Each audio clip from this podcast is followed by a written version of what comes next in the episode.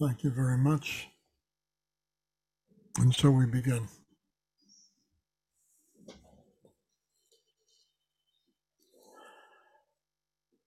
Today, we're going to consider crucial wrestling lessons for our lives. Lessons in three dimensions. By the end of this sermon, you will each have some marching orders for better living your life from this time forward. So let's get to our story before learning our lessons. Yaakov has spent his life journeying from place to place, traveling all the way across the Fertile Crescent, from Canaan in the west to Iraq in the east. He has journeyed from life stage to life stage, from being single to having two wives and 11 children. And he is now a wealthy man. He has journeyed from immaturity to maturity as well. When he left Canaan 20 years earlier, he sought to bargain with God, telling God that if he would prosper him in his way, Jacob would reciprocate.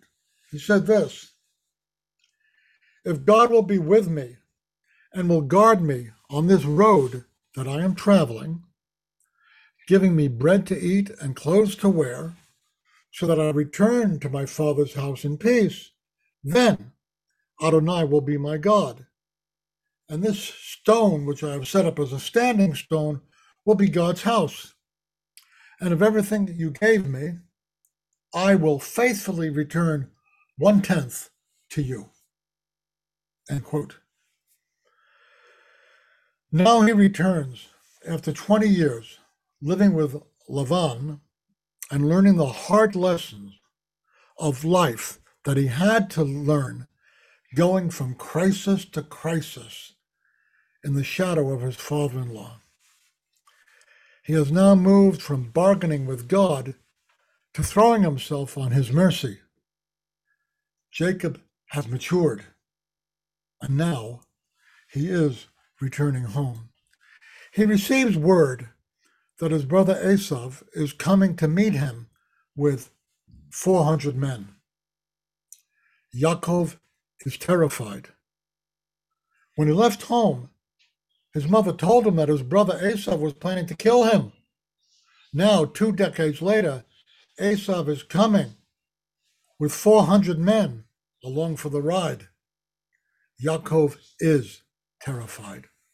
And so we read this then Yaakov said, God of my father Abraham and God of my father Yitzchak, Adonai, who told me, Return to your country and your kinsmen, and I will do you good. I'm not worthy of all the love and faithfulness you have shown your servant since I crossed the, Jord- the Jordan with only my staff. But now I've become two camps. Please rescue me from my brother Esav. I'm afraid of him afraid he'll come and attack me, and without regard for the mothers or children. And he got up that night. He took his two wives, his two slave girls, and his 11 children, and he forded the Yabok. He took them and sent them across the stream. Then he sent his possessions across. And Yaakov was left alone. Then some man wrestled with him until daybreak. When he saw that he did not defeat Yaakov, he struck Yaakov's hip socket so that his hip was dislocated while wrestling with him. The man said, Let me go because it's daybreak. But Yaakov replied, I won't let you go unless you bless me. And the man asked, Well, what is your name? And he said, Yaakov. Then the man said, From now on, you will no longer be called Yaakov, but Israel, because you have shown your strength to both God and man and have prevailed. Then Yaakov asked him, Please tell me your name. And he answered, Why are you asking about my name? and he blessed him there. As mentioned, this account provides us with crucial wrestling lessons for our own lives. Lessons in three dimensions wrestling with ourselves, wrestling with others, and wrestling with the divine being. Rabbi Chaim Steinmetz reminds us that, quote, in order to overcome crisis, we need to engage with all three relationships and look inward, outward, and upward. So let's do that together because for each of us, life is lived uh, or can be wasted in three dimensions. So, looking inward and wrestling with ourselves, we each need to find courage, just as Yaakov did. Life demands courage in things great and small. Torah commentators suggest that Yaakov was so frightened of meeting his brother Esav that he was going to run away. Rabbi Steinmetz reminds us how, quote, God wanted to teach Yaakov the lesson of courage and sent an angel to prevent Yaakov from running away. After wrestling the whole night, Yaakov vanquishes the angel, who offers Yaakov a new name, Israel, because Jacob has wrestled with God and with man and prevailed. The lesson Jacob teaches us about life is that we need to just jump in and wrestle. We all have a lot more courage than we imagine. End quote. Let's look at that more deeply. The only way we learn to wrestle is by wrestling and not by running away. When challenges come, perhaps we need to take them apart, break them up into small pieces. But surely we need to take them on. We each need to accept that life has its crises and challenges. So let's all wrestle with what we have to face. It is only by wrestling that we become better life wrestlers and improve how we handle its difficulties. This is one of life's greatest rewards. The second dimension of wrestling is wrestling with others. Sometimes we need to resist others, to wrestle with them when matters of righteousness, justice, and truth are at stake. And sometimes we need to initiate the wrestling with others in order to cause someone to face what they need to face, resist what they need to resist, to change their way of thinking, or to do what they ought to do, or to refrain from doing what they want to do. This kind of wrestling with others is a part of life. We need to learn to fight hard. We need to learn to fight clean. And we also need to learn when to just let things go and when not to engage at all. There are times when we should just leave it alone. As the song says, let it be.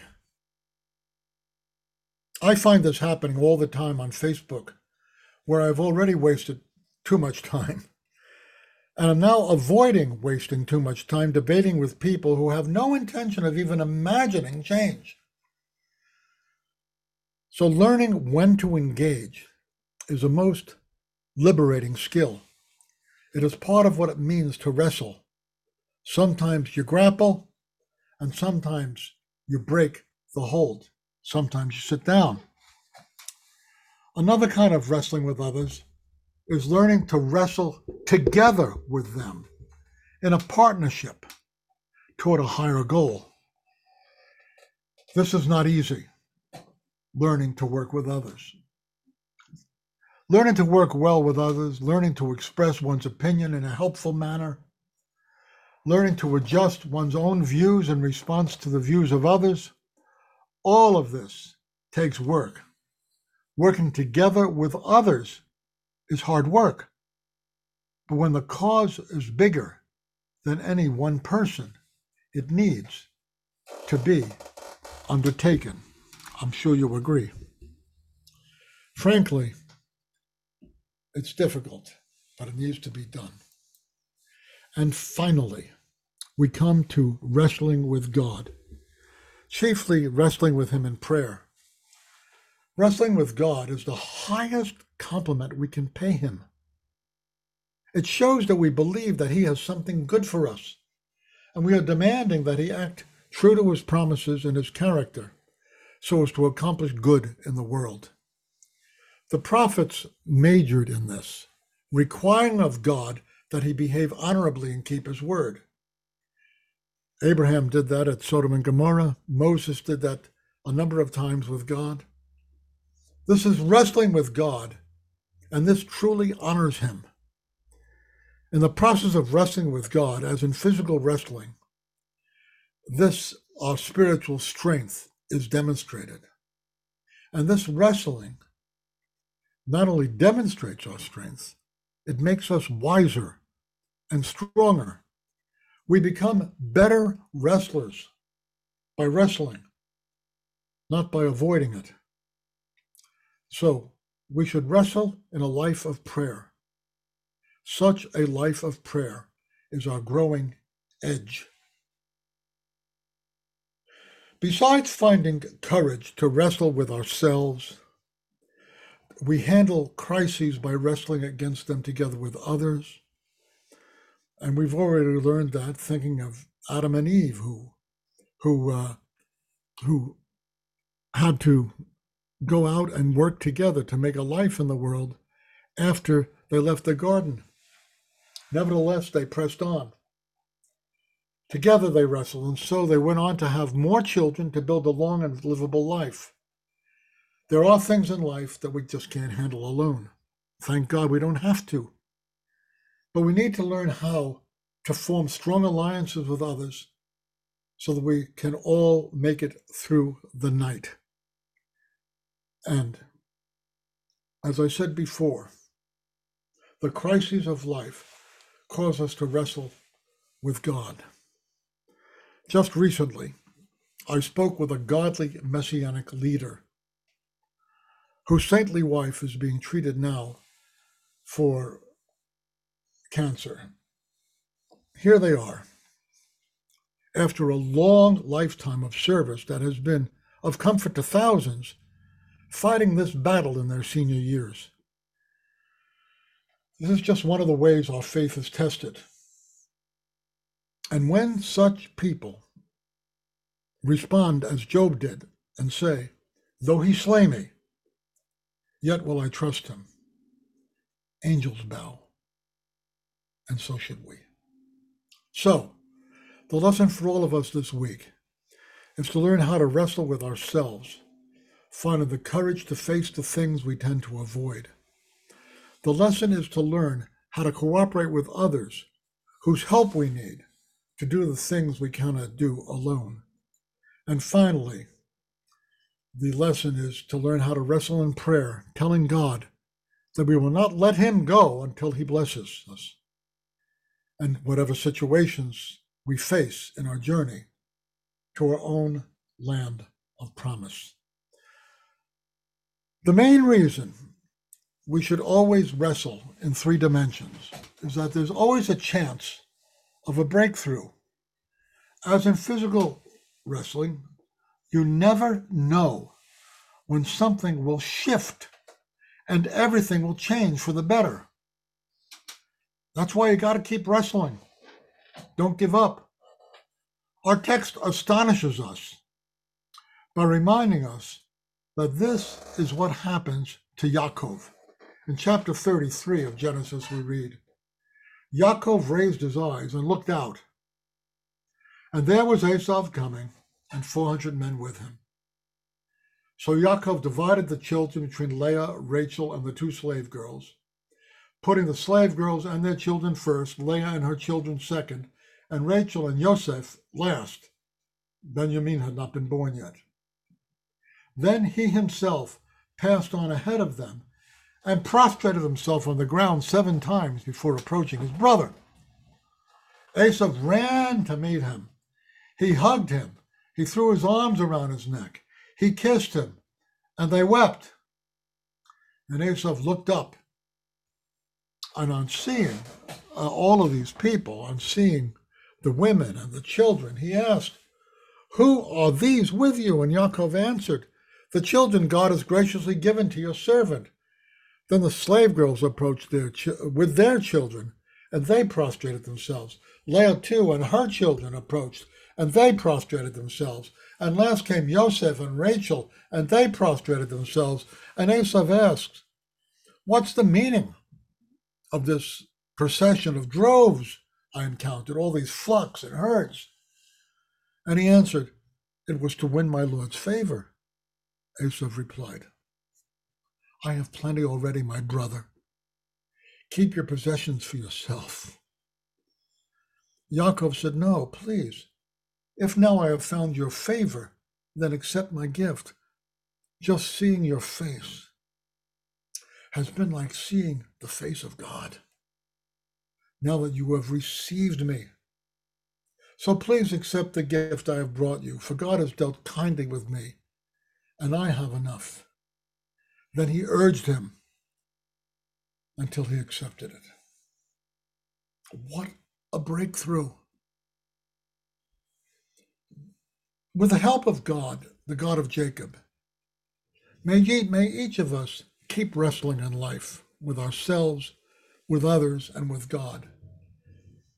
The promise is that sometimes, even often, we will prevail. And this is worth everything. So, my friends, let's learn to wrestle. And when we don't win, let's at least learn something so that the next time we have to wrestle, we will. And may the words of my mouth and meditations of our hearts be acceptable in his sight, who is our rock and our redeemer. Shabbat Shalom.